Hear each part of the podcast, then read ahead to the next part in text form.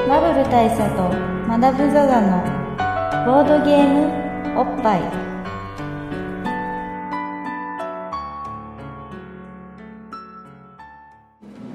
バブル大佐とマダム・ザ・ザのボードゲームおっぱい毎回ドイツ直送のボードゲームカードゲームを一杯やりつつぼんやりざっくりご紹介いたします MC1 のバブル大佐です MC にマダム・ザ・ザですいやーいや今ー日はいいですな今日はあげあ げいやーいつになく隣の部屋のいやーこれはねね曲がクリアやっぱりねこのドッフンドッフンのね、帰ってきたねこれそうですねさすがさすがの民度の低さですよねねあの民度の低いやっぱあれだね最近こうさ俺たち現場あ現場をやっぱ体験してなかったっていそうですねちょっとうんやっぱりあのマネジメントに入ってきたかそうそうらこういうやっぱミュージックのね現場現場最先端カッティングエッジをこういうね あの最新のクラブサウンドをねクラブサウンドをねうん体感することはあんまりないのでちょっとさ面食らいましたけどねすげえクラブサウンドに入ってるなと思ったらまあさっきねいかにもな B メロいかにもなコード進行の微妙に入りましたけど ねねまあそんな感じであの結構久しぶりのあの新宿のはい民度低めインド低めのカカララオオケケボボックックススでやっぱぱ利利用用ししてまいしたただいてるんですけどもやっぱ久々ってこともあって、はい久々にやっぱちゃんとしたゲームっつうか、まあそうっすねあのちょっとこうがっつりめのゲームはいあと話題作や話題作っぱそういうのをやっていくことによっあれてですよだから数字取れる数字を取っていきたい なぜかというと前回の大阪編大が阪編が本当あの一部不審 一言で言うと不審ですしかもね俺たちねあのなんか最近あのそういうダウンロード数とかあんまり見てなかそっうたんで全す然見てなかったでったすんですけどまあこの間ですねあのーあれあったじゃないですかあのエイプリルフールあったじゃないですかはいでエイプリルフールの次の日かなんかに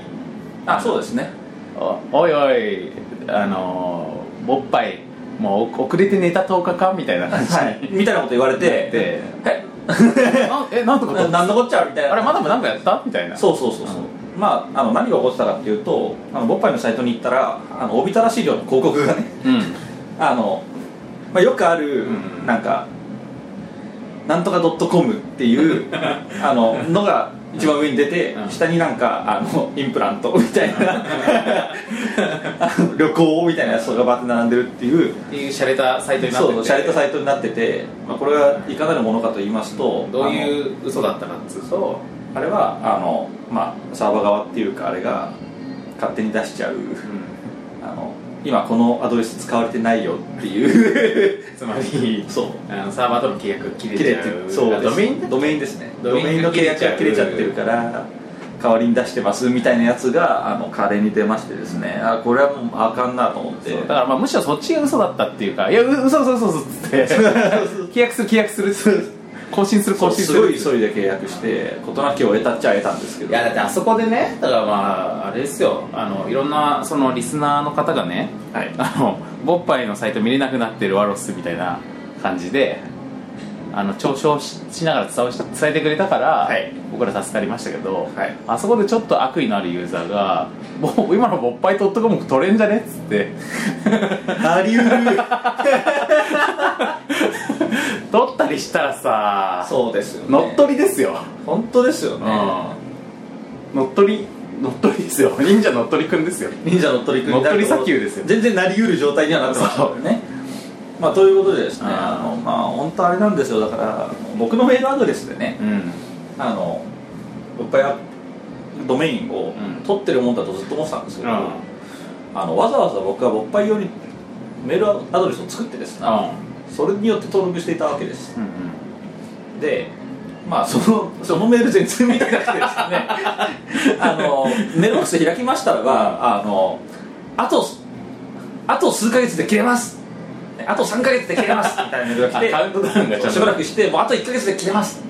ねあと半月で切れますお早めに、うんみたいなのがどこどこってあった中で切れましたとだから向こうからしてもあんだけ手を尽くしたのにみたいな そうそういうことですそういうことですでまああのそれがまあこれはまずいなということでですねあのままあ、その手続きをするためにメールを見ましてでついでにですね、うんあのまあいろいろ最近のアクセス数こんなよみたいなメールがあ の定期的に届いてるわけですそれ完全にスルーしてたってことだよねまあそうそうそう今は全然見てなくうて、んまあ予感べえみたいな感じだったんですけど、たまには見てみっかと思って見たわけですよ、まあ、そしたらばですねあの平均的には純増うんうんまあ、全体的に聞いてくれてる人は増えてるそうですぽいとあの12年前に比べるとだいぶ増えてるわけです、でまあそれは結局はボードゲームって今流行りじゃないですかうんまあそモのテコンテンツとしてもだいぶこうあれですよなパイが広がってきてるそうですそうですなんでま俺たちの努力の結果ねあそういうことですうんだから今もうおしゃれなボドキッズたちはうん全員ボッパイ聞いてるぐら いの勢いあるわけじゃないですかあーその前のおしゃれなボードキッズたちはねそのもっとスノーボードとかねそうですそうですそれより前だとスケートボードとか,、スケートボードとかそういうボードに夢中だったのがそうです今はもうボードゲームだよね今ボードゲームでだっすてスノボやってる人街中で見ないもん見ないですよね全然でも街中でボードゲームやる人は見ますからねたまにねええ飲み屋とかで注意される人見るよね知り合いとかでですよねそうなんうちはでヘックメックやって意外と音がうるさくて注意されるとかそうそうそうそうそうそう見るから見るうかんだらからまあそうなってる分順増してるとそうですそうです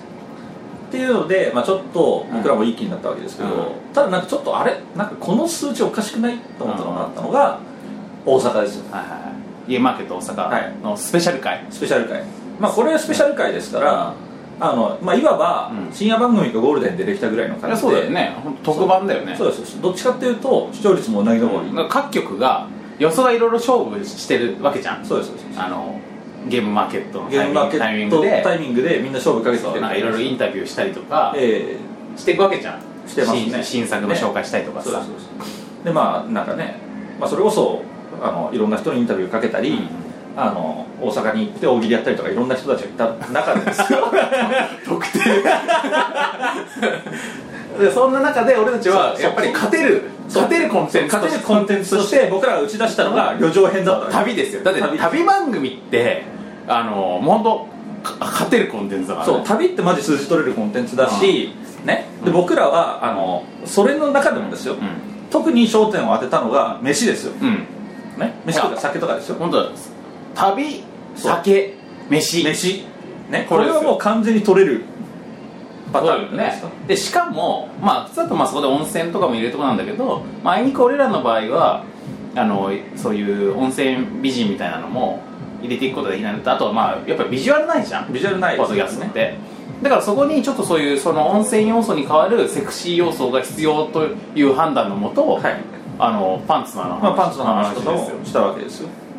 ねこれもう完璧じゃないですか そうだからもうほぼねあと赤ちゃんぐらいなわけですよ必そう要なのは動物とかねそうそうそうですそそう動物と赤ちゃんは確かになかったうよそう確かになかったですでもそれは予想もないでしょまあそう予想もなかったですからね赤ちゃん出てるポッドキャストないでしょ、ね、おぎゃーみたいなのなかったです から、聞こえなかったんで、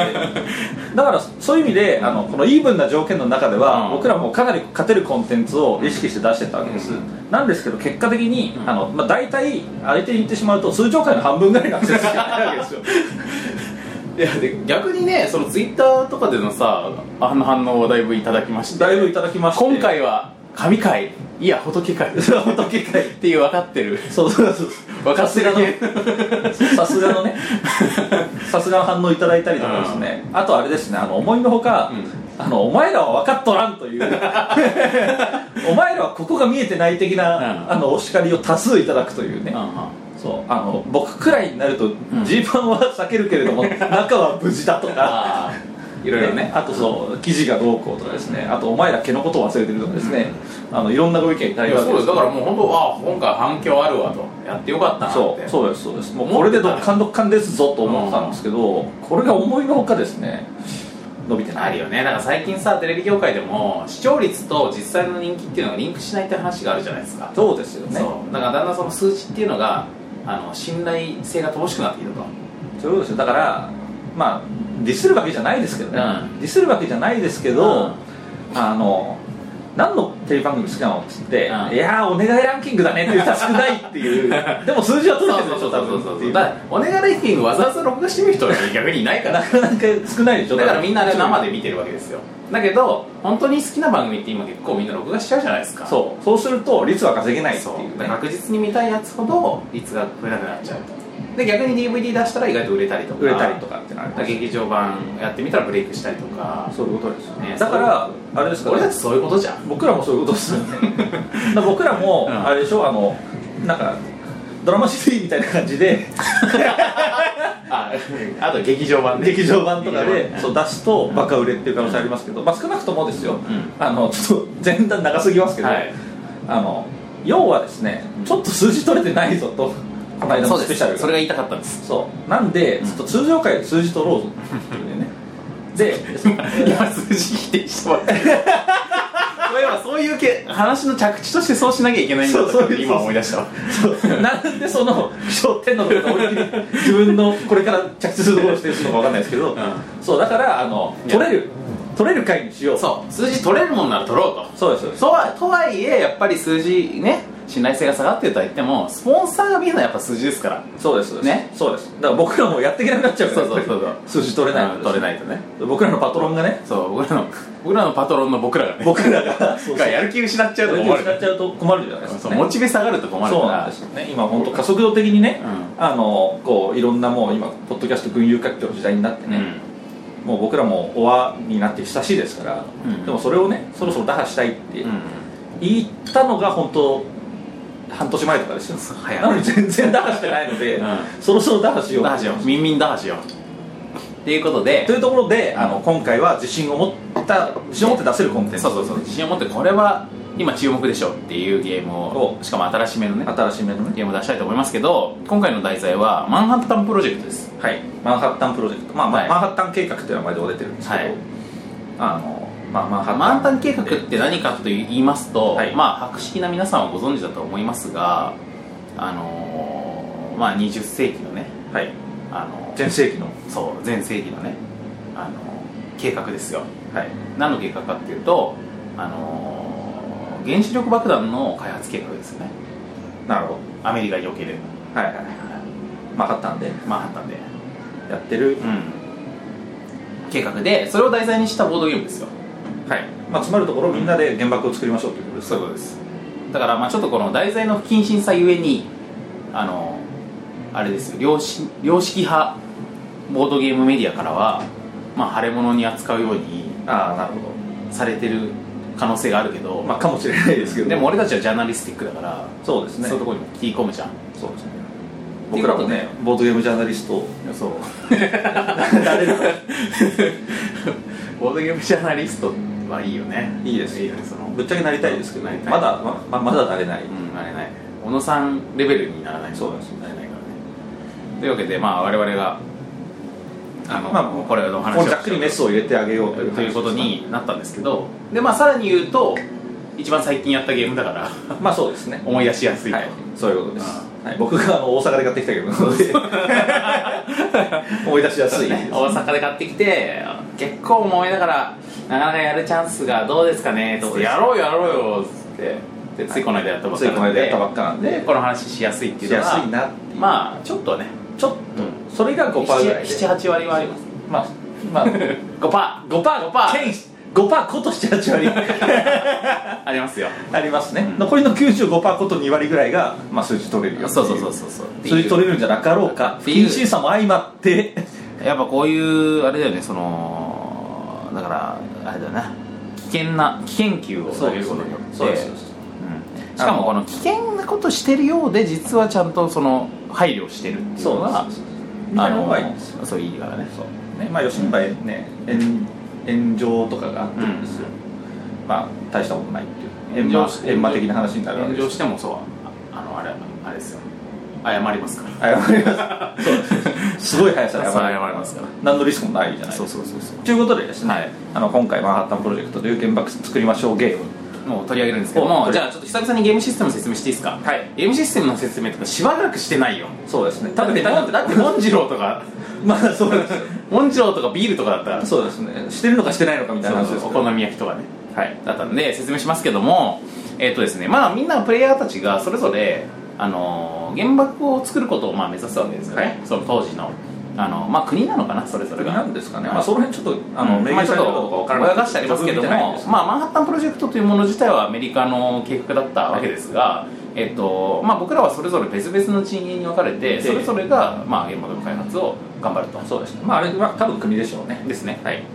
で、えーそれぞれの人たちがじゃあ作るのには何が必要かというと、まあ、当然ながら、はいまず、えー材料いりますよね材料がありますねいりますよねで材原爆の材料って何かっつうと、まあ、核だよですよねそうですねねでまあその核っつってもまあいろいろありましていろいろありまして、えーまあ、それをどっから生むのかっていう話ありましてで、えープルトニウムともう一個なんだっけえー濃縮ウランですかはいこの2種類の材料があるんですよ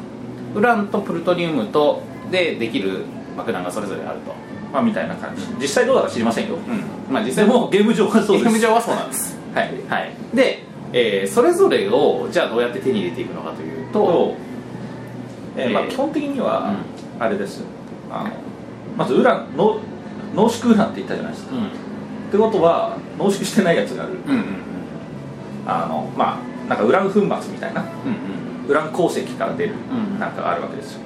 うんまあ、それがまず材料としてうありますな、まあ、あとはなんか人人うんまあにあの人手がいると、人手がいるそうですねうまあ、だから人手をもってしてそのウランをもってして、うんまあ、あと重要な材料としてうんお金ですよね、お金ねお金もかかりますよね、まあ、その辺をゴニャゴニャやってプルトニウムを売り出したり、濃縮ウランだのを生み出したりしてそれをさらに使って、うんまあ、そこからさらに人手もかけお金もかけ、うんあの爆弾を作るとなるほど濃縮してないウランってあのイエローケーキってやつそうですなるほどイエローケーキっていうのがまあ通称ですよね通称です世あ間的のにまあ俗称うんですね俗称でイエローケーキと呼ばれてるんですけどこれが完全に皆さんがおなじみのあの黄色く黄色くて立方体のはいあ の木の木の木のコマコマで表現されてる、はいこれがまあイエローケーキまんまな感じでっていうような感じなんですけどもでこのゲームのあのーなんかまあ実際に進めていく時どういう感じになるかっていうとですねあのさっき人足がいるって言ったじゃないですかはいで人足が、えーとまあ、どういうやつらがいるかっていうと、まあ、まず普通の人がいますよはいあの作業員っていう普通の人がい作業員ますはい、ワーカーですねはいワーカーです、はいそして、えー研究者研究者はい科学者ですね科学者が、まあ、眼鏡かけた、はいあのここ、まあ、黒いグラサンかけたいかにもなんか実験やるよっていうビーカーをう持んってね、う、こうビカッといきそうなん分かりやすい博士台風マシンはできましたかっていう感 じの感じの見た目の、はい、科学者ががいいまますすでそしてあと、えー技術者ですね、エンジニアですはねい、エンジニアはあの作業用のはい、あのへメットメットをかぶってまあ、いかにもブルーカラーといった風情のね、います感じの人がいますこの3種類ですねはいこの3種類のあの、まあ、人人がいるっていうのが、まあ、タイルで表現されてるんですけど、まあ、それが基本的にはワーカーととそうです言われてでワーカーがいればはいワーカーをどうするかっていうのはおもう皆さんプレピーン とピーンとピーンと来てると思うんですけどそうですよねあのボード上にですねまあいろんな選択肢があるんですよはいまあボードにいろんなとこがあってそこにワーカーを派遣していくわけですな、で例えば、あのー自分のところに施設を建てる、はいね、でその施設っていうのは、えー、と順番にデッキかかららそうですカードとして出てくるカーわドとけしなて出んてですきけてどでそれをあの出たばっかりのやつは値段が高くだんだん値段が安くなっていってまあみそたいんな感じですねうんでその中のどれを買うかとかですよねでそれをまあこ要は買いに行く要因がいるわけそうでですすねでこれ俺取ったってなると他の人は取れなくなる取れなくなってでそれと同じように他にも、まあ、そのそういうこうカードとして出たり消えたりしていくようなものではなくて常にレギュラーメニューとしてある、はい例えまあばあのそこに人を派遣すると何かが起こるってことですね、うんお金がもらえるお金がもらえるさっきのイロイエローケーキがもらえる、ああととあとはですね例えばあのちょっと行った人がグレードアップする、うん例えば追加人員を得るみたいな、人が増えるはいあと人の種類が変わるみたいなねそうです、ままああったかもしれないなかったかもしれないあ、でも基本的に追加です追加かまああれだな研究者が得られるとかそうですあのー技術者が得ら得られれるるとかとかであとはあれですねあのさっき言った、まあ、その自分の材料を持ってして、うんウランを作りに行くとか、うんうん濃プ縮ルトがリウムを作りに行くとかプルトニウム入手するそうですであとまあ全然ここの中で話に出てないですけど、うんあのちょっと飛行機を増やすとうか、んそういうのはありますはいでそして、えー一番大事なのがさっき言ってた、あの爆弾ー爆弾そのものの、まあ、設計図をやるそうですねで設計図を得た上でその設計を完成させるための条件を満たすと本当の爆弾ができるそうですねとかみたいなみたいな感じです、まあ、こんな感じの選択肢があります、はいでそこにその自分の若たちを、まあ、置いていくわけだね置いていくわけですだよねねつまりププレレイイスメントプレイスメントしていくしちゃうわけだねそうですそうです、うんねワーカーがいればププレレイイススメメンントトしちすゃうるっていうのはねねここに関して、まあ、もはや我々はプレイスメントするからどうということをあの特に強調はしないですけれども、はいまあ強いて言うならワーカープレイスメント強いて言うのはどれ うるさいうるさいなこれそうそう強いて言えばね NG で言われね、やっぱこの久しぶりにゲームらしいゲームをして紹介するからさあそうですどの程度うざくしゃ喋っていいのかがうわこれわかんないですねうざそう今うざメモリーがさ完全に今大佐がそこを測りながら喋ってるなっていう感じもわかるんですけど、うんちょっとうざすぎたかもしれないけちょどっと ガンガンやっぱでももっとガンガンうざくしていけばいいんじゃないですか,、うんそうかこのメカニクスはみたいな感じのうざメーターを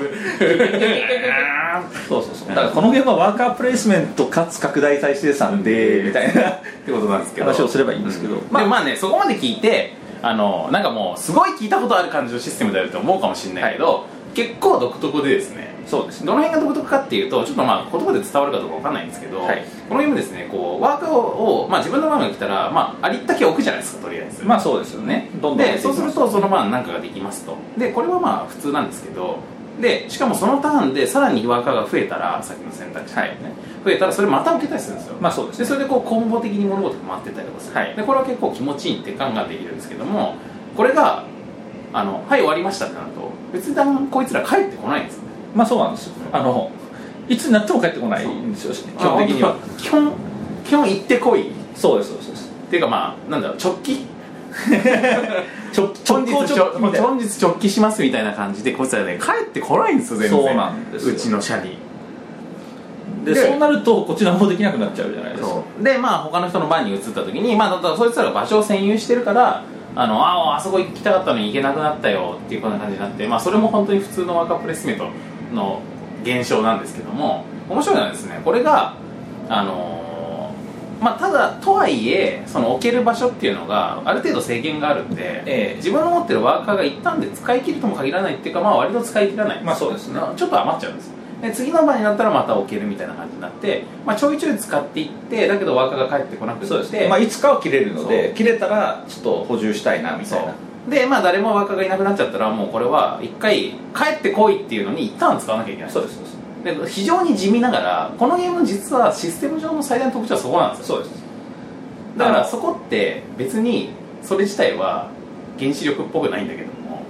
そうですね、でもゲームとしては結構独特なんですよ独特です結局そこで戻ってこいってやってる間はもうこっちは何もしてないので、うんその間に結構花かされるというかですねあのなんて言うんでしょう椅子取りゲームみたいな感じなので、うんそのワーカープレイスメントはですね、あのまあ、人がいたらもうそこには入れないっていうのが基本なわけですよ、でも帰ってくるのに一旦使っちゃうと、うん帰ってこいって言ったら今まで自分が行ったところは全部開くわけですよね、で一周回ってくるのであの次のターン来ると大体そこ埋まってるわけじゃないですか、それがやっぱ結構きついわけですよっていうところも相まってですね一回その人を回収するっていうのがかなりの手間になるっていうところがあのこのゲームのこのバランス的にすごいでかいだってその晩完全に何もできない上にみんなにチャンスをドバって明け渡すことになるんですよねそうでだからもう二重にきついんですよその時そうですでそれがみんなに一定の感覚で訪れるからまああのボードゲーム用語でしゃがむっていう言い方ありますけど、まあ、要するにその一旦我慢してその後ビョーンっていくためのための期間ですよねでこのしゃがみが結構半端ないっていうのが そうなんです特特徴ですよね特徴ですでまああのもっと、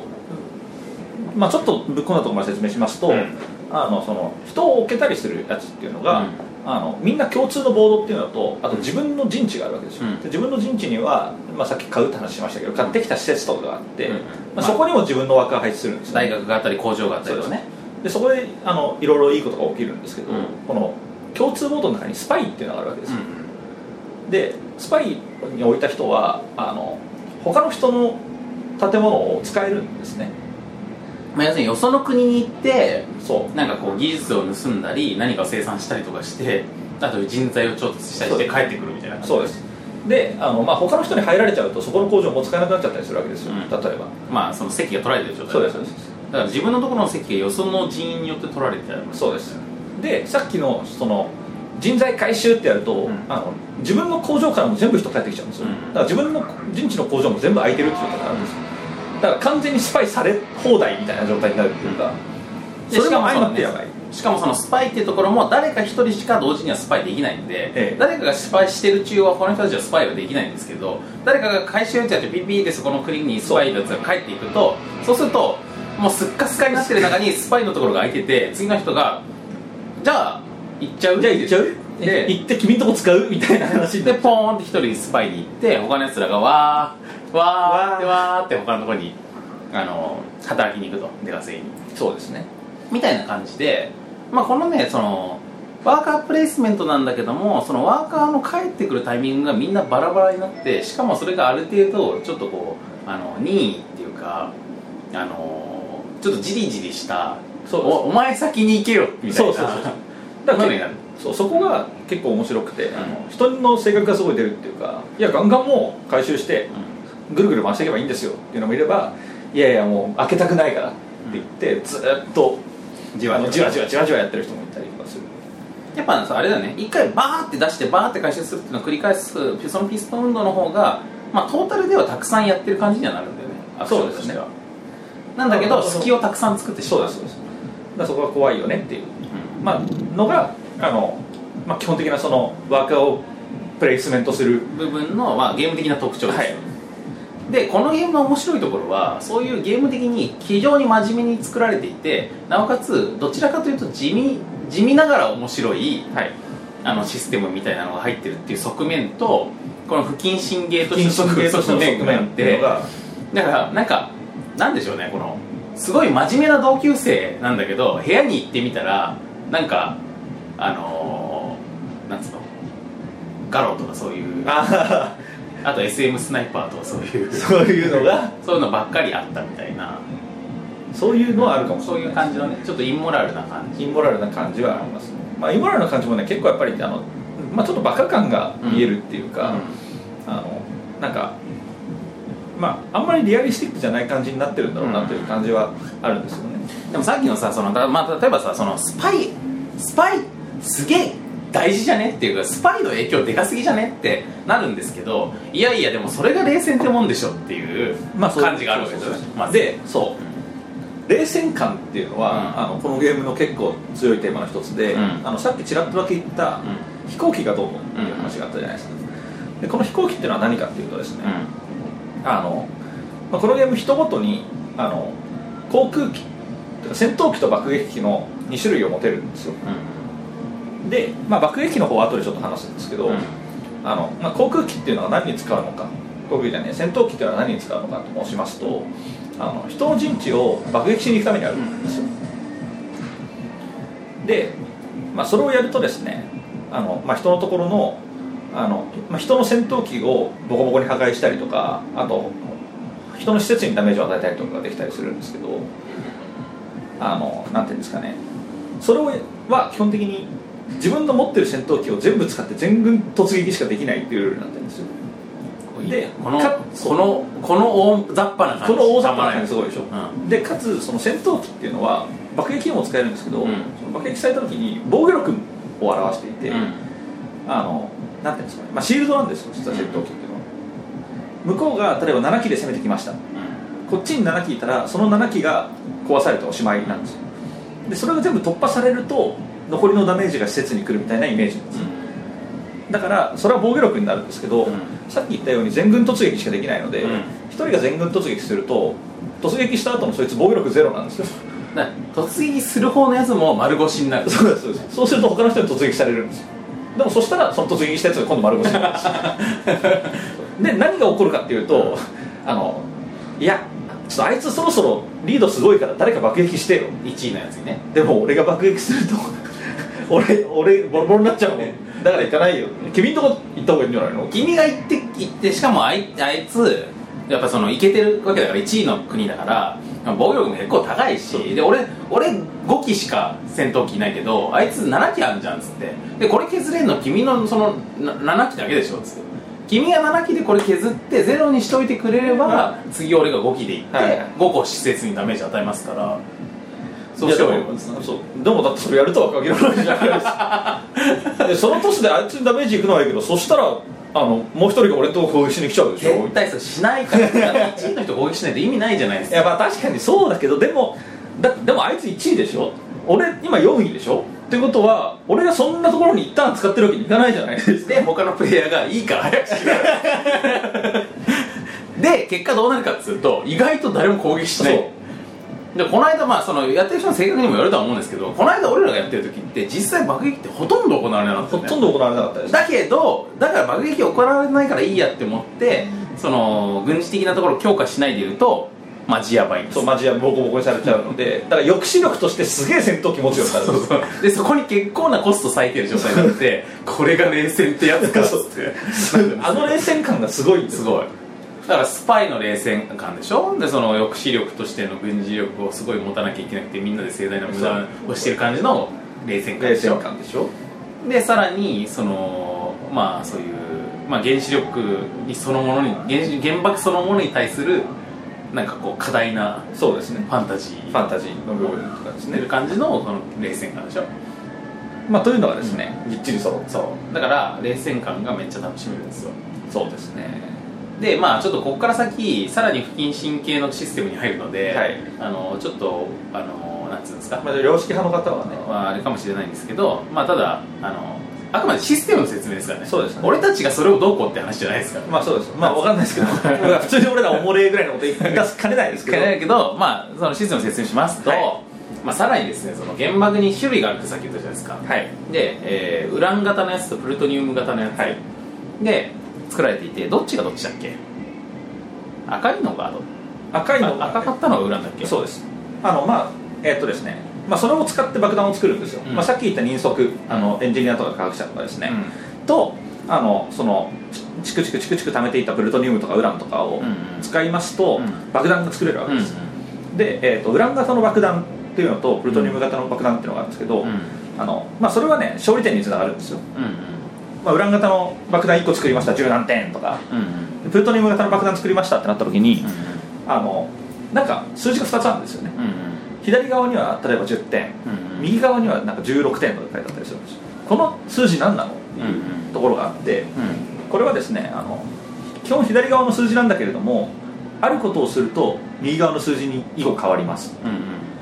のがあってだつまりあのウラン型のやつの方がトータルでは、まあ、トータルがもともとは点数がちょっと高めなんだよねそうですねで作るのも若干こう若干安定めんどしてまあ、そうまあん安定してるが面倒くさく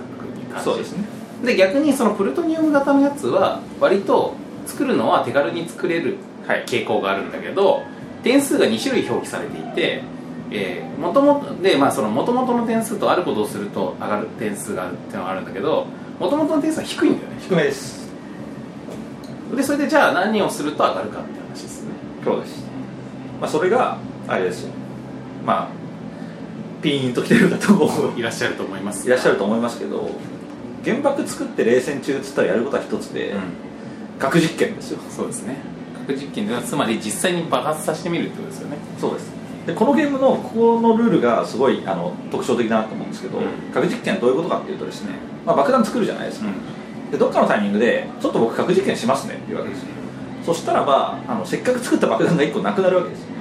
だからねその爆弾ってこのゲームにおけるイコール勝利点ですからそうですこのゲーム勝利点爆弾しかないからねそうですで基本的に核を保有してるっていうことの影響力を競うゲームなんで、あの誰かが何点取ったら終わりっていうゲームですねそうですそうですなんで爆弾を失うっていうのは大変なんですけど、うんまあ、例えばあのなんかちっちゃい爆弾作りましたうと、なんか10点ぐらいの爆弾作りましたみたいになってじゃあこれを爆破しますドーンと爆破するとですねえーっとこれはいいんですけどねあの核実験トークンみたいなのがあるんですよ、で、まあ、それには数字が書いてあって早く核実験すればするほど技術的に先に立つってボーナスポイントがもらえるみたいなのがあるんですけどねでまあ核実験しますドーンっつって爆弾がなくなりましたその核実験しましたよ印をいただきましたでこうするとですねあの核に関する知識がつくので、うんうんえー以後それ以後作った爆弾の点数がさっきの高い方になるっていうシステムになってるわけですなんでこれからガンガン爆弾作れるよと思ったらもう早々に爆破してまたプルトニウムでガンガン作ってああの高得点稼ぎましょうよとそんなに大量に作れないなってなったらもうじゃあちょっと今回ウランで攻めますわみたいなグランで、まあ、地道に点を取っていくかみたいなことをしてもよかろうみたいなねプルトニウムのね一発逆転を図る一発逆転をまさに一発でまあそう一発ボーンってやることによってで取るかっていう,、ね、そうなんかあれさそのプルトニウムの方が爆弾の方が作るの大変なんだってあそうなんですよ作る作るのっていうか、まあ、その技術的ななハードルが高いんだってはいはいはだからこう一回爆発させてみないといあの なるほどなんかこういいもんなのかわからんいいかいいなんかまあそのそうなんかこういい感じにあのー反応が核反応が得られないんだってなるほどねだから実験が必要っていう意味なんですねっていうことらしいですなるほどねまあそんなお勉強にもなるというはいことでもまああるということですね、うんあのプルトニウムで攻めるかウランで攻めるかで、うん全然プレイスタイルがそもそも変わるよっていうことがあるわけですよでこのねやっぱりこう僕ら的に感じるのはこの一旦爆発させてしまえばあの以降は以降はいけるみたいなあ 感じ感じ感じはいはいこれねつまりあの童貞卒業感ですよああ童貞卒業感あるかな まあでもいやでもほらさまあそうだねわかるりますなんかこうもなんつうのやっぱりまあこれも幻想なのかもしれなでいけどもあのねまあすげえわ変な言い方するとですよ、思うのは童貞の時って、俺誰ともセックスできねえ感そうそれなのあるあうんり一ますよ生一生このまま一生このままま排尿器官としてし かそう使こわいつずには使われないのかっていう、うんそうそうそうこのまあこのふぐりうんこのふぐり意味なくないみたい なみたいな感じにはなってるんですけど、あの一回童貞卒業すると、んあのワンチャンあるんでねえかとそうそうそうだからこれこれはまあそれも含めて幻想なんですけどもその一回山を越えればその後はなんか俺にもそういう大人なねはいはいあのーいろいろなことが押し寄せてくるんじゃないかっていう幻想はある幻想ありますよ期待感そうそうですよねでこれが、まあ、いわゆる20世紀的な幻想なんですよはいはいはいそれは単に俺が10代の頃20世紀まあ僕らがそうだったってことですって いうだけなんですけど20世紀的幻想として僕らの中ではありますそようそうそうそそうれあるでしょ、はあとあれですよねやっぱりあの童貞って、う童貞博士みたいな人いたでしん、ょあの童貞に詳しい童貞なんだけども、うあのいや女の体ってのはこうなってますよっていうあそれがだからあれだよねそのその今回で言うプルトとニウムだからそうでも実際は話は聞いてるけれども本当にそうなのお前爆弾5つも6つも作ってるけどみんな点低いじゃね えかよそうだねそう本当にそういうふうにやると女の人気持ちいいのみたいなのあるじゃないですかそれがあの一回核実験済ませるとですうよ、んうんあのまあちょっと分かるみたいな、それと分かった気になるっていうあいつのあいつの言ってたこと違ったじゃねえかよみたいなのが分かるっていうねそうそうそうそういうのはありますねねそれも20世紀じゃん20世紀的20幻想世紀あるあるじゃんあるあるですね21世紀はもうみんな知ってますからそう20 21世紀は情報が氾濫してるからそうですよそういう幻想も持ちづらいでしょあとなんかこう一回こうとにかく一回山を越えればみたいなそういうこうなんかなんかそのなんか頂をね高い山を越えるみたいな感じじゃないじゃん多分そうなんです今お手軽お手じゃ軽であすもっとカジュアルでしょだかそうそうそうらそれはレイリーモーション見ればいいみたいな話なんでしますか らそれはど勝利点でいうとドミニオン型なんですよ なるほどやっぱ21世紀だからでドミニオンの勝利点ってあのなんつうのそのその時の自分の持っているこうお金によってねあのなんかお金が少なければ低い勝利点取ればいいし、まあすごい高ければおお金がたくさんある人はあの高い勝利点取ればいいしって感じでこうまあカジュアルにその人たちなりに等身大でいけるわけじゃないですなかるこれが21 21世紀型の童貞喪失ですなるほどね、まあ、そういう意味ではこのゲームは本当にあの一撃の重みっていうのが すげえでかいそうだってさ全部で確か45点取ったらそうで終わりみたいなそいつそいつ勝ちで終わりみたいなゲームなの僕らにの人数ではそうだったんですけど十何点とかの点数を無駄にするしてボカーンって一回そう実験するんですよねそうなんですあのね爆弾3つぐらい持ってりゃ勝てるんですそう最終的に3つぐらい作るのが目的なのにそのうちの1個を無駄に爆発させるんですから、そうそうそうそこのあのこのなんていうんですかね決断うんあのこいつとエッチするとなんか今までの関係とか俺のコミュニティとか全部壊れるかもしれんそぞうみたいなはまあなんなら男友達全部失ってもいいみたいいなね、はいそうそういうことですまあ、実際のところ別にそこまでの本当はそんなドラスティックな変化は訪れなそういそう訪れないんだけどもそういうあの恐怖があった絶対あるじゃないですそうそうか、ね、童貞コミュニティのね、うん同コミの中ではそうドミューンの中でドミューンの中ではうるさいなドミューンそうドミューンの中ではそういうねそうですあのそういう恐怖感があったりしますからねあとなんかやっぱあれだよねその抑止力え抑止力としての性知識ってところえはあねりますよねそう本当にねお前もお前まだだよねみたいなのありますよそうねそうそうそうそうないわけにはいかないあ、まあ、そういうような感じで我々は結構ねあのいい感じのノスタルジー感を味わってそうですこのゲームに関してまあだからつまるところ僕らの10代って冷戦だったんですよそういうことだよね、性のねうんまあ実際は実際は俺小学校の時に冷戦は終わってるんだ けどマダムはもっともっとだと思うけど僕はもうもっとですようん冷戦がだいぶ続きましたけどねうんでまあなんかそのえ今の例えじゃない方 ねちょっとあのですよええなんですけどねまあでもあとねそのやっぱりあのこの辺どの程度触れたもんかっつうのもあるんですけどやっぱりその書くものあ角物うん角物の話書くもの角物の話しちゃいますかまああの際どいっすよか際どいけどでもまあ実際あのなんていうかその20世紀のエンターテインメントには大体書くものが入ってたんですよまあでもそうなだんからです鉄腕アトムって原子力で動いてるからねそうですよねあとあれですよねあのリサイボーグ的な話しますリサイボーグ的的なそう004の膝に入ってますから割と 割とカジュアルなところに割とガツンでぶつけたりしがちなところにあるそうそうなんです、うんあのねこの間この間っていうかまあ去年ぐらいですかね、うん去年だからにあの、うん僕の友達がバイクで転んで膝割ったんですよあれがあれが004だったら あいつが004だと大変なだこっとたですら東京が吹き飛んでるそうそうそうそうそうそうそうやって考えると偉いことですよそうだとモビルスーツのね動力も核ですからねあそうガなンんでダすムのねねでもそれがしばしば問題になるんですけどね作,、はいはいはい作品のちょっと取り扱い上あなるほだかどらそのよく割とカジュアルにピュンピュンボーンボーンってなりますよなるねでしょでその時えそれ大変なことなんじゃないのって地上でその汚染がそうってなるのがそのガンダム内でもすごい、はいはい揺れ表記揺れがあってなるほどいや大丈夫よみたいなでそういやまあこれはあのそのなんつうの動力の一番大事なところは壊れない壊れなかったすごい大すごい強くできてるんでその、まあ、周辺の機器が壊れてるだけなんですよっていう解釈のガンダムもあれば、はいはいやっぱり1体爆発するだけで大変実際大変なことになって汚染がみたいになるガンダムもガンダムもあるなるほどたりとかねはいはいあとあれねウォッチメンねウォッチメンねあのウォッチメンの話ってしたことあったっけウォッチメンの話しましたっけねなんかまあちょっとちょいちょいかもしれないけアメコミのど話も映画の話もしてるから入ってるかもしれないですとにかくねウォッチメンっていう映画をまだ見たことがない人は本当にぜひ見てほしいんですけどぜひ見ていただきたいですねこれに出てくるねドクター・マンハッタンってキャラが本当にね俺はいや激アツの激アツなんですよ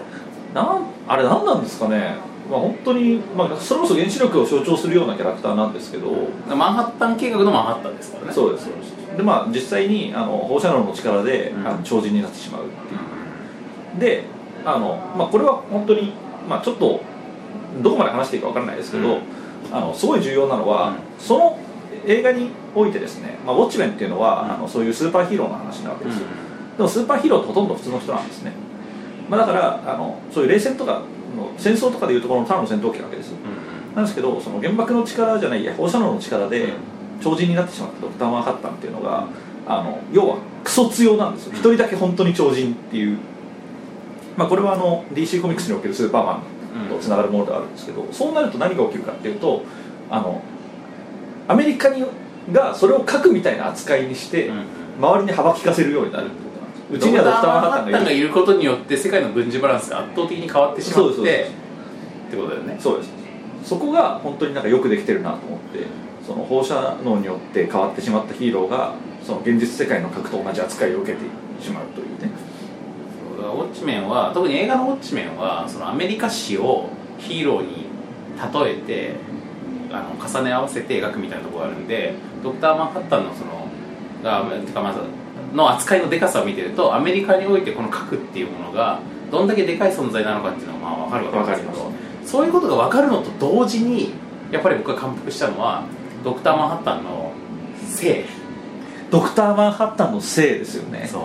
ドクター・マンハッタンに関するセックス描写っていうのがまあ結構あるんですけどありますねこれがね本当に半端ないからでもこの半端なさをねやっぱりまあ直接見てやっぱりだ脱帽していただきたいんでそうですよねあんまりこう詳細に触れない方がいいと思うんですけどまあでもね、うんまあ本当にこれは詳細には触れられないんですけど、うん一言言わせていただくと本当にドクター・マンハッタンというものそもそもそもがうすごく性的 ですよやっぱりまあそうねだってまあこれは言っても大丈夫だと思うんですけど、ほぼラですよあれ そうなんですよねまあそれはそうですよでなのにもかかわらずあのマンハッタンのそのセックス描写でまあさそのまあなんつうのラブラブの部分を描く意味でのセックス描写っていうのはまああるじゃないですか、はでそれはまあオーチメン全般にあるんですけど俺マンハッタンに関する描写でとにかく皆さんに注目していただきたいのは逆のねその盛り下がるとこああはいはいはいあの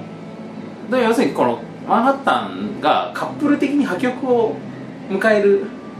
描写っていうのがあるんですけど、これがまあいわばいわば性生活の不一致みたいなことで 破局を迎えるんですけどその性生活の不一致の仕方これがね本当度肝をどんな不一致だったのかそうすごい不一致ですから本当に俺それを見た時人間の想像力ってすげえなって思ったんですよすごいですよね、確かにね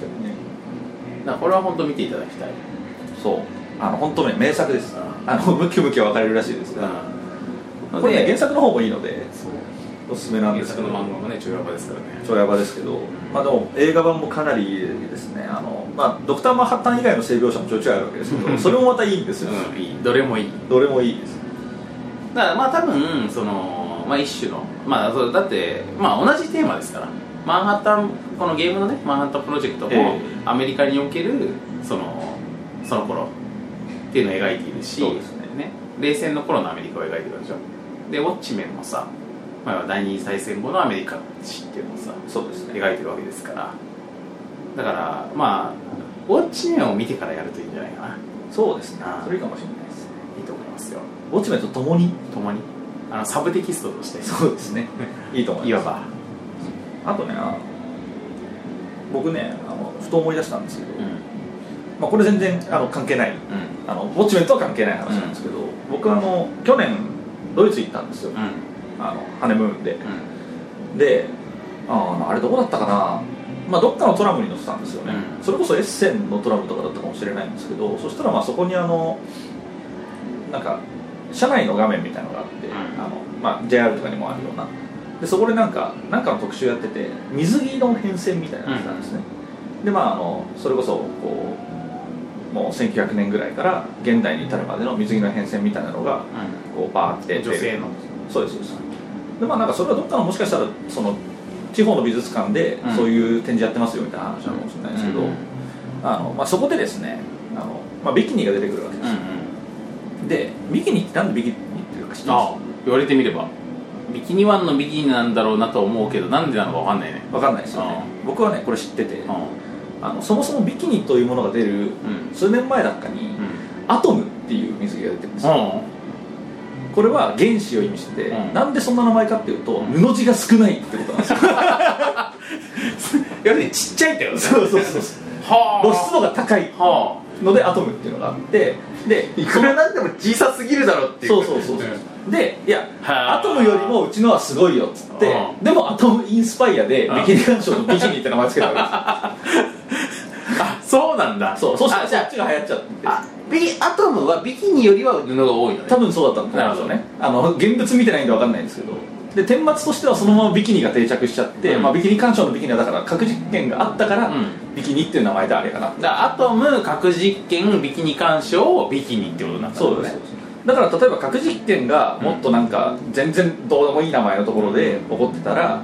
あのその名前になってたはずなんですよねせなんだろうあの瀬戸そうそうそうそうだからまああのエロ漫画党とかでね、あの核実験が行われてたらあの水着はエロ漫画とよ呼ばれることになったまわあけで全然全然納得感ある納得感そっちの方が納得感ありますけど、まあ、っていうのがあったわけですけど、うんそれで俺がちょっと笑ったのがですね、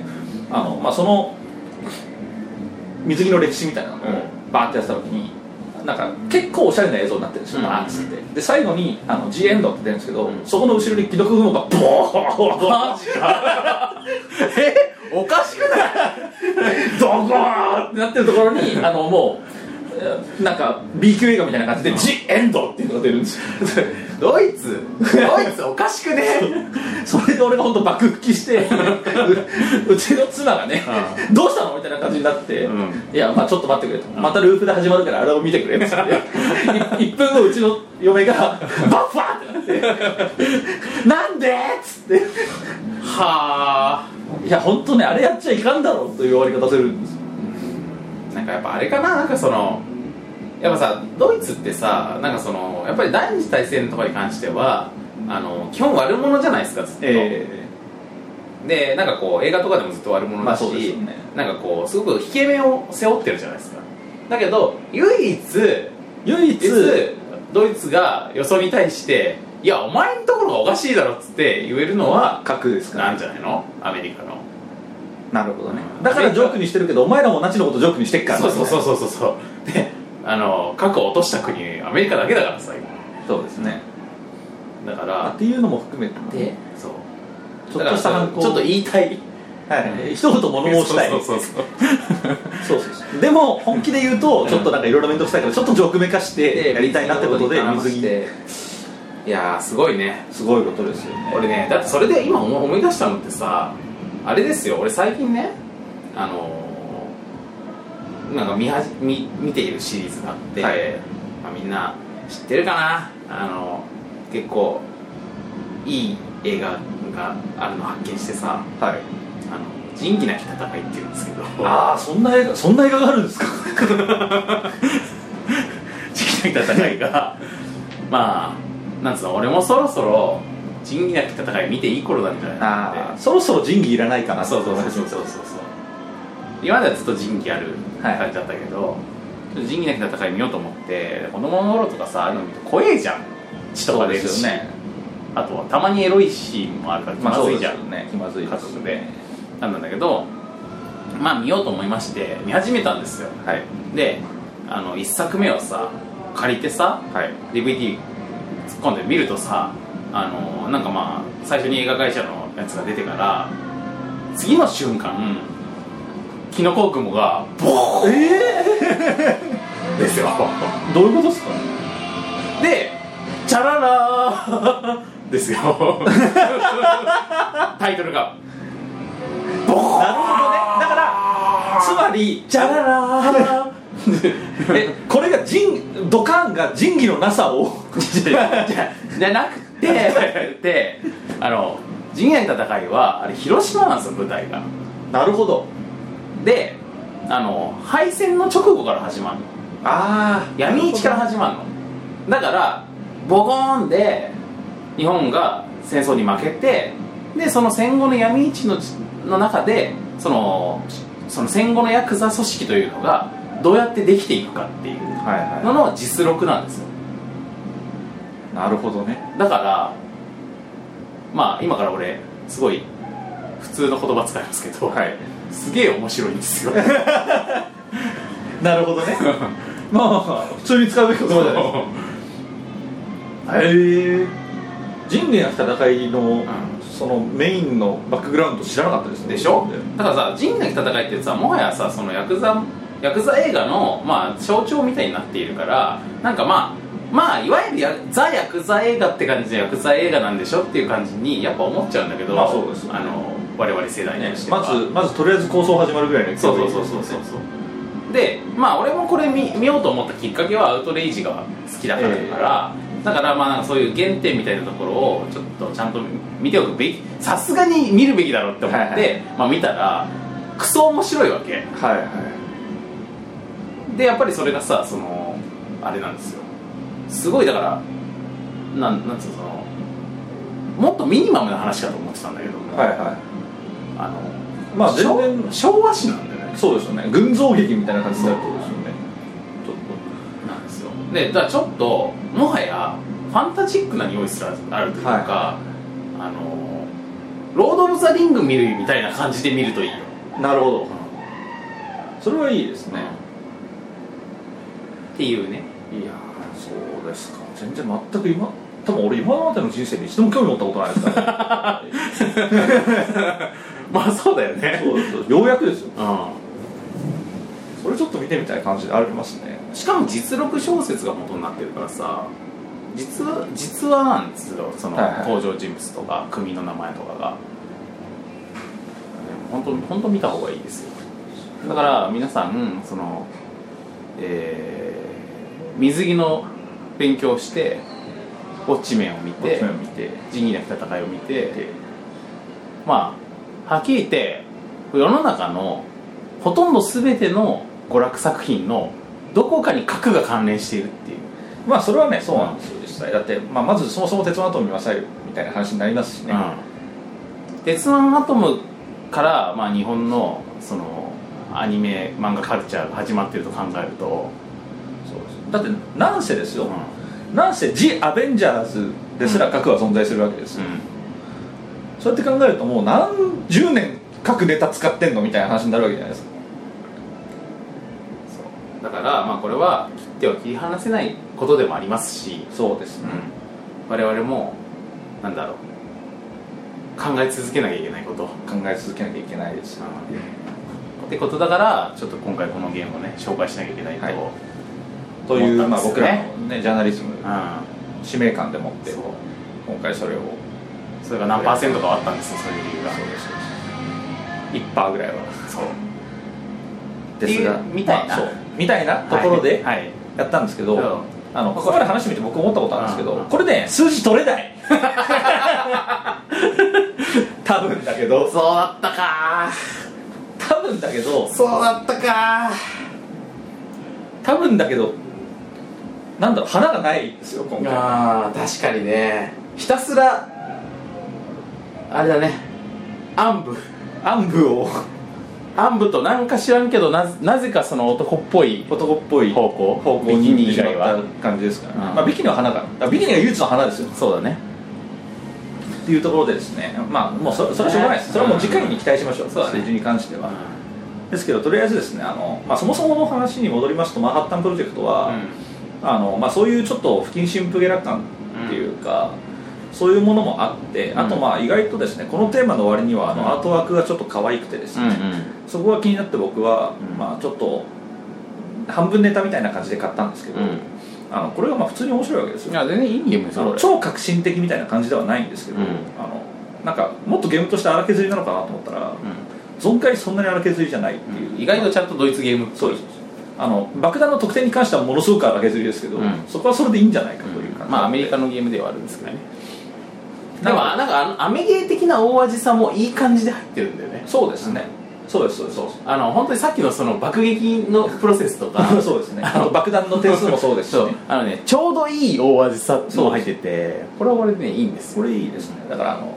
なんですかね同じワーカープレイスメントっていうのもありますけど、うんこの大味さとドイツゲーム間の融合っつったらあれですよ、うあのローズ・オブ・ウォーター・ディープっていうのがありましたけど あー以前取り上げそうただねうんこれまたあれじゃないですかあの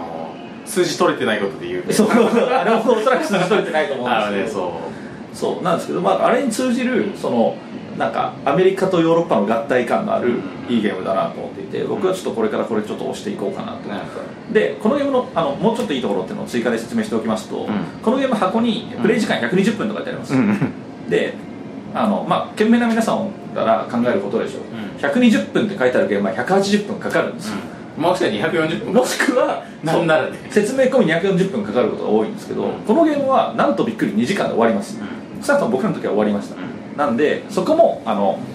見え張ってなくていい正直だねそう本当そこでね嘘ついてほしくないんですよ僕はいつも思うあれ得だからねあれ本当に何なのあれって思って、お前のウエストが6 0センチなわけないでしょみたいな話なんですよ実際そこも俺たちいいからね本当のこと言ってくれていいからそう全然それで嫌いになんないからうん全然、っていう意味で今回はすごい正直なんですようそう私私ウエスト75あるけん、あれど本当不思議でさだってさそのウエストもさその実実物を見ていてもなおさばいをまれる必要ないじゃんだってこそのう実物に対していどうかっていうことなわけだからさそうそうそうなんならさ見た目さあれなんかすごいなんかちょこっとして可愛い子だなってなったら実際はすげえよ体重重いってことでもういいじゃん別にそう全然いいんですよ見た見た目が良ければね見た目がだからその質量的にすごい高密度な物質でできてて物質そうそうそうそ 体重が重いんだったら別にいいわけじゃんそれでそうだから別に見た目が良くて体重がいや別に1 2 0キロありますけどって言われても別にいいんですよそれはそうそうそうちょっと持ち上げにくいだけですからそなのっていでうねねそんなことやる必要ないわけなんですけど今回は正直ですううんなのでそういうところもいいなとはい思っておりますあのえーまあちょっと見た目のテーマもありますし、うんあとあのちょっとこう良識派の方にはね、うん敬遠されるゲームかもしれませんがあの、まあ、その辺なんかそその辺どうでもいいわみたいな人には、うんぜひおすすめしたいはいまあそういうのねタブー視するのが一番良くないってそうそうなんですよそれはねそうだと思いますそうですそうこの話していいのかなあの、なんかこの間ちらっと入ってきたのうだから今信憑性全然ないんですけど「んうんあの進撃の巨人うん」のアニメが、うんあの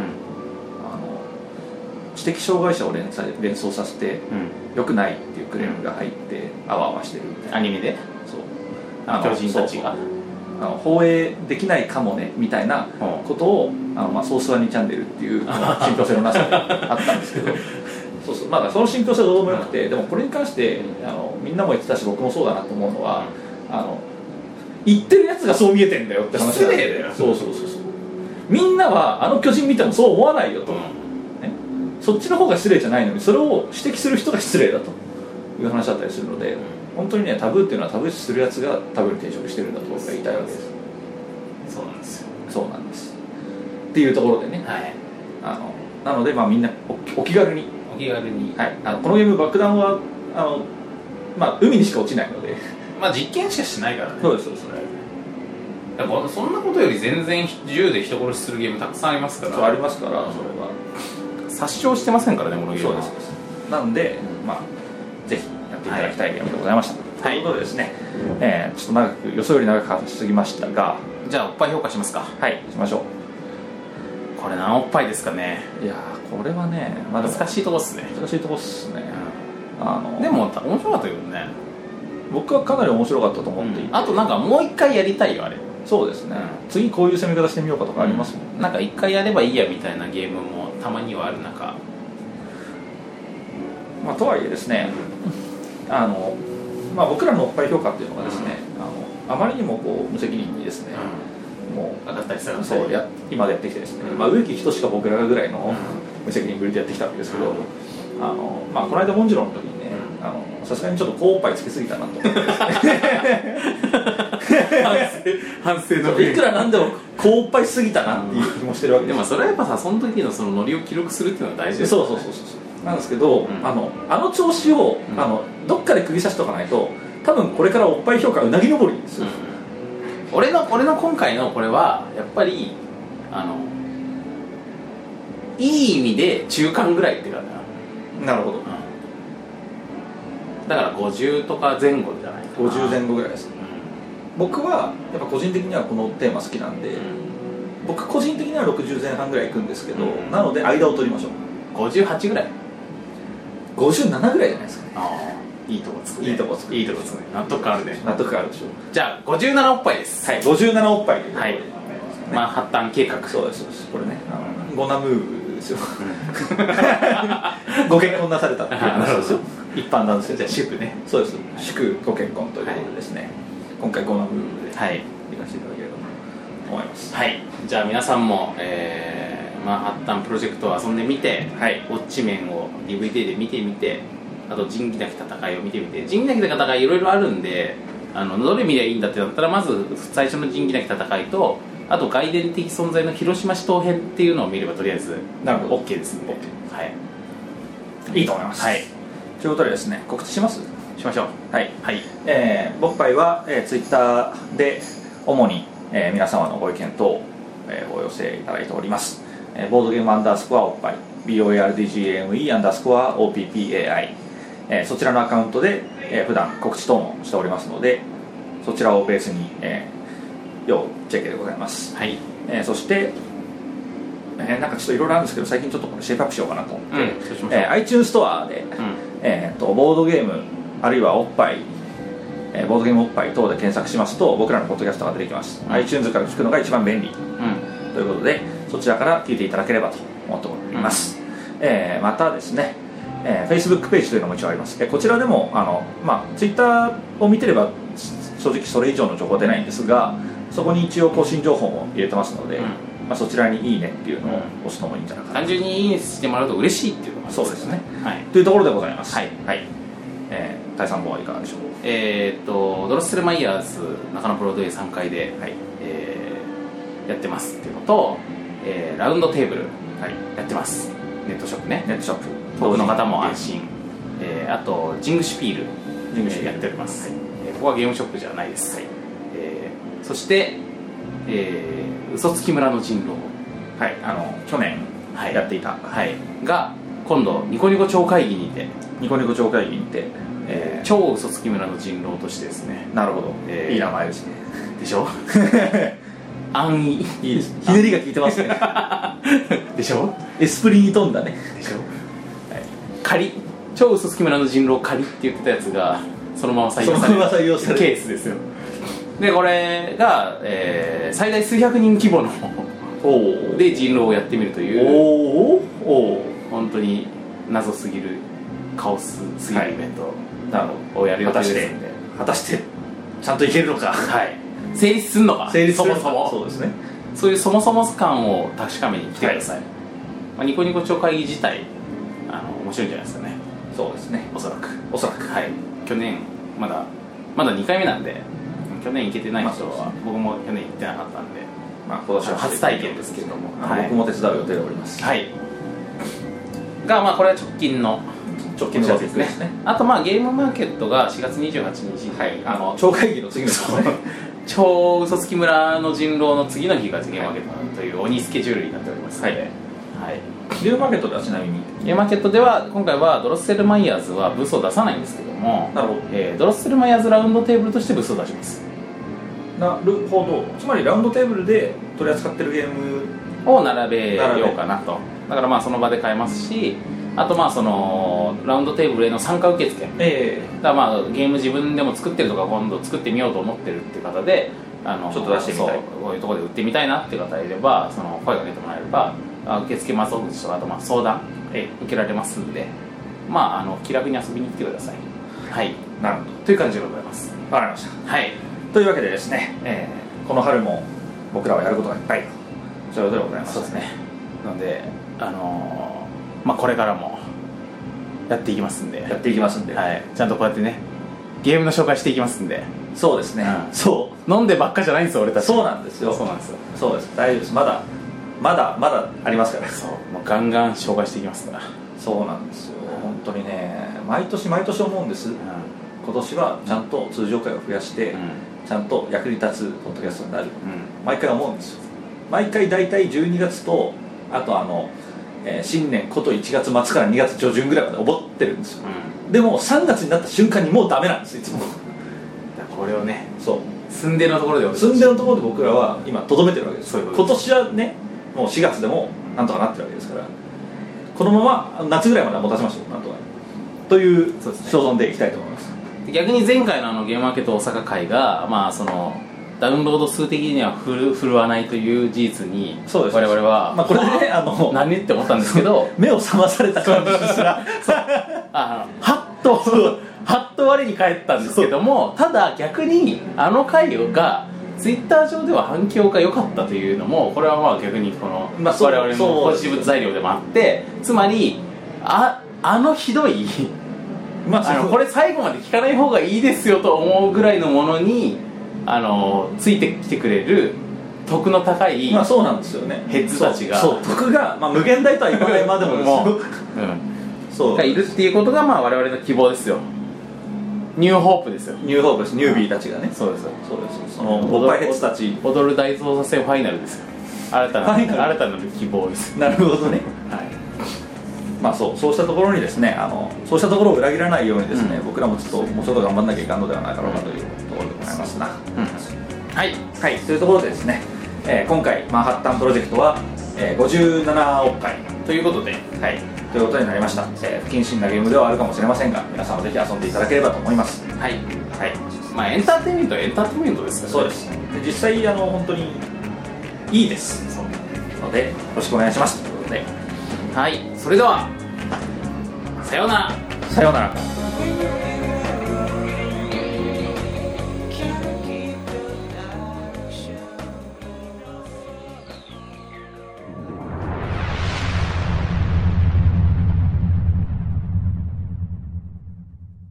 あれあれあれあれここどうすあれさあれさっきまであれし新宿の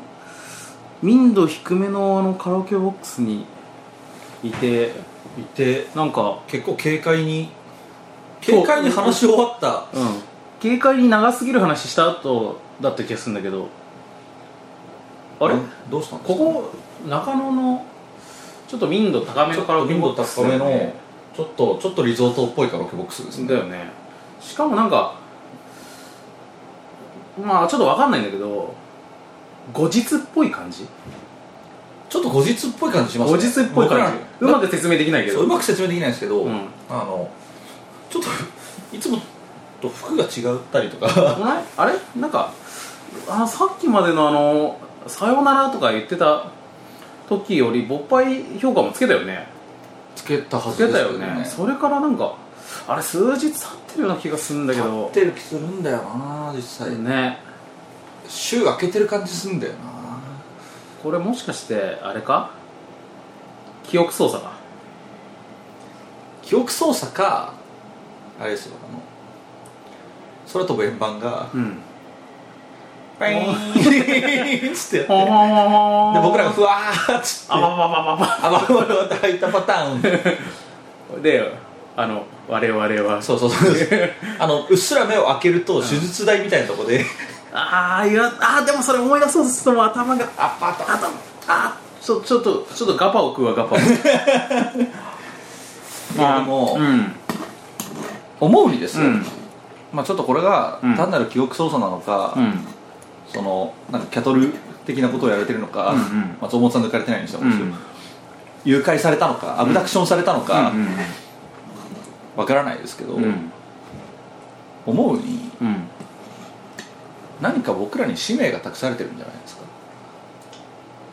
それ思った俺も何か伝えなきゃいけないことがあるっていうことなんじゃないですか俺もそんな気がするなんかさこの間のその収録してる時の感じってまあ俺らの感覚としてはついさっきなわけですけどねはい、まあ、すすぐ前ですけどすぐないわけですけどなんかあのマンハッタン計画の話をしてたじゃないですかはいでそれって結構国家的なことでしょはい国際政治に関わることでしょだかだから、ら、うん、下手なこと言えないってことですかもしでれしょだからまあ微細な間違いもさ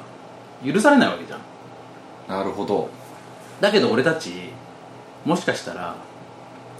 ルール を間違えてるもしかして可能性あるなって可思っ能て性ありますね例えばだけどさはいうん例えばよ例えば例えばあのお互いを攻撃するときに航空機全部使い切らなきゃいけないみたいなことを俺たち言ってたじゃん言いました言いましたあれってあれどこからどういうどこで書い読んだルールだっけあれはえーっと僕があれですよ買ってきたゲームマーケットで買ったそう時でなすんだよねでなんか例えばさその俺たちの解釈がなんか間違ってたりとかしてないかな読み違えってやつですかだってそれによって結構その部分大味になってたじゃやってましたねんねもしかしたうんら、ちょっとね完全に思い出すことが難しいんですけど、うん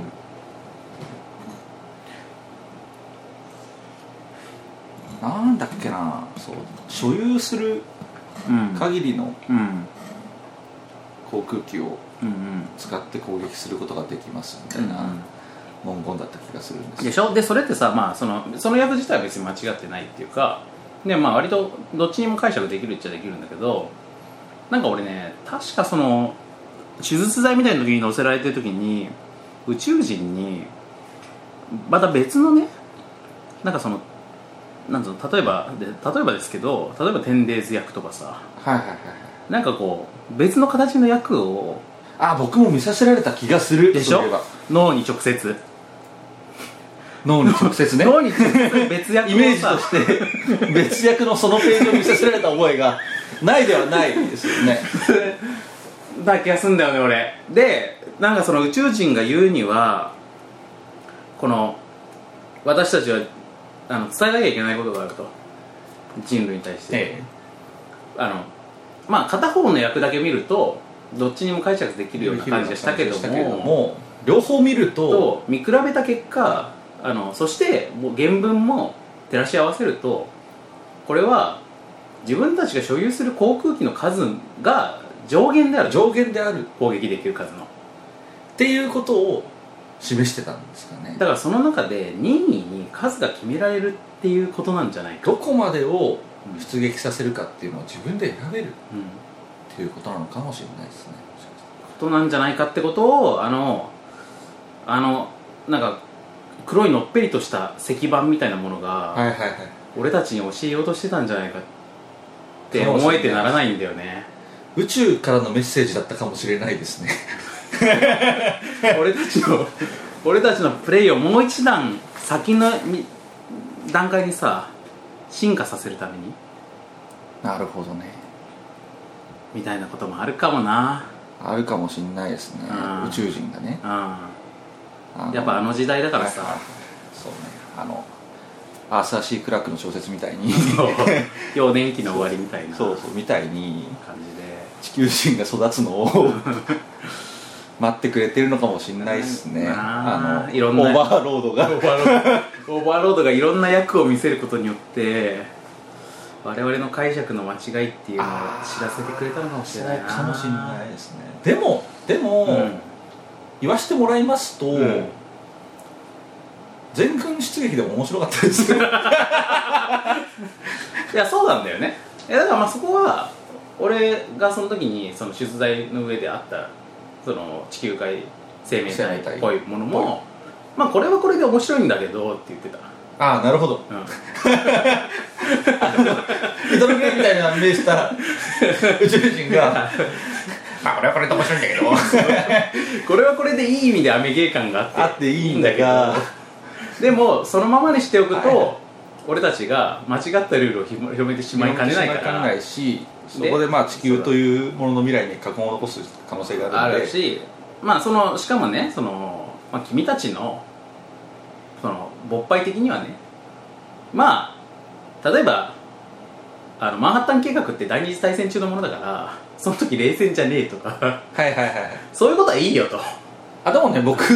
僕あの僕のうっすらな記憶だとあの宇宙人に言われた気がしますそうそうまあそういうことはいいあのこれでもうちょっと前っていう声を聞いたような気がするんですけど そうまあでも多分そこは大して重要じゃなかったんですよ、うんもっとゲームルールの方が重要なのかもしれないですまあそこはいいけど君たちよくそういうことあるから、えただまあルールであんまり大きな間違いはどうかなとどうかなっていうね、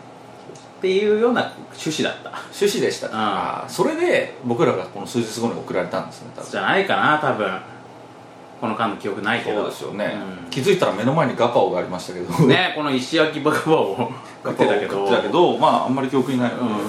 まああれかもねこの俺たちにこのガパオとその知識を与えて去ってたのかもしれそなういですでもこれで僕今回あのかなり実りがあったなと思うんですけど、う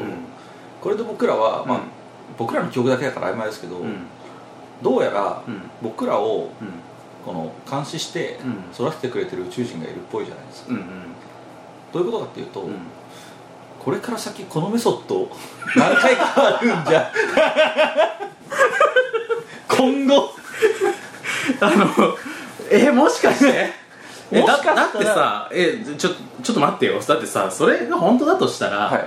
これまでまあたまにね本当まれにだけど、まあまあそうですねまれにだけどさすがにこの回どうなんだっつって撮り直しみたいなことあったじゃんありましたありました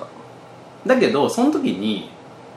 しかもさその撮り直すとさ大体さ2回目さ同じ話できないじゃんまあそうですね全然関係ない話になって全然関係ない話を結局1個目は普通にお蔵入りっていうパターンが多かったけどあの話題面白かったけどお蔵入りみたいなのありましちょたっとあったじゃんまあ内政雑談部分とかさ再現できないからさそうですそうで大体そうなるたところをその元のやつを残したまま残したままこのエンディングのところでそうここで脚注というか補足だけつけられるんじゃないですか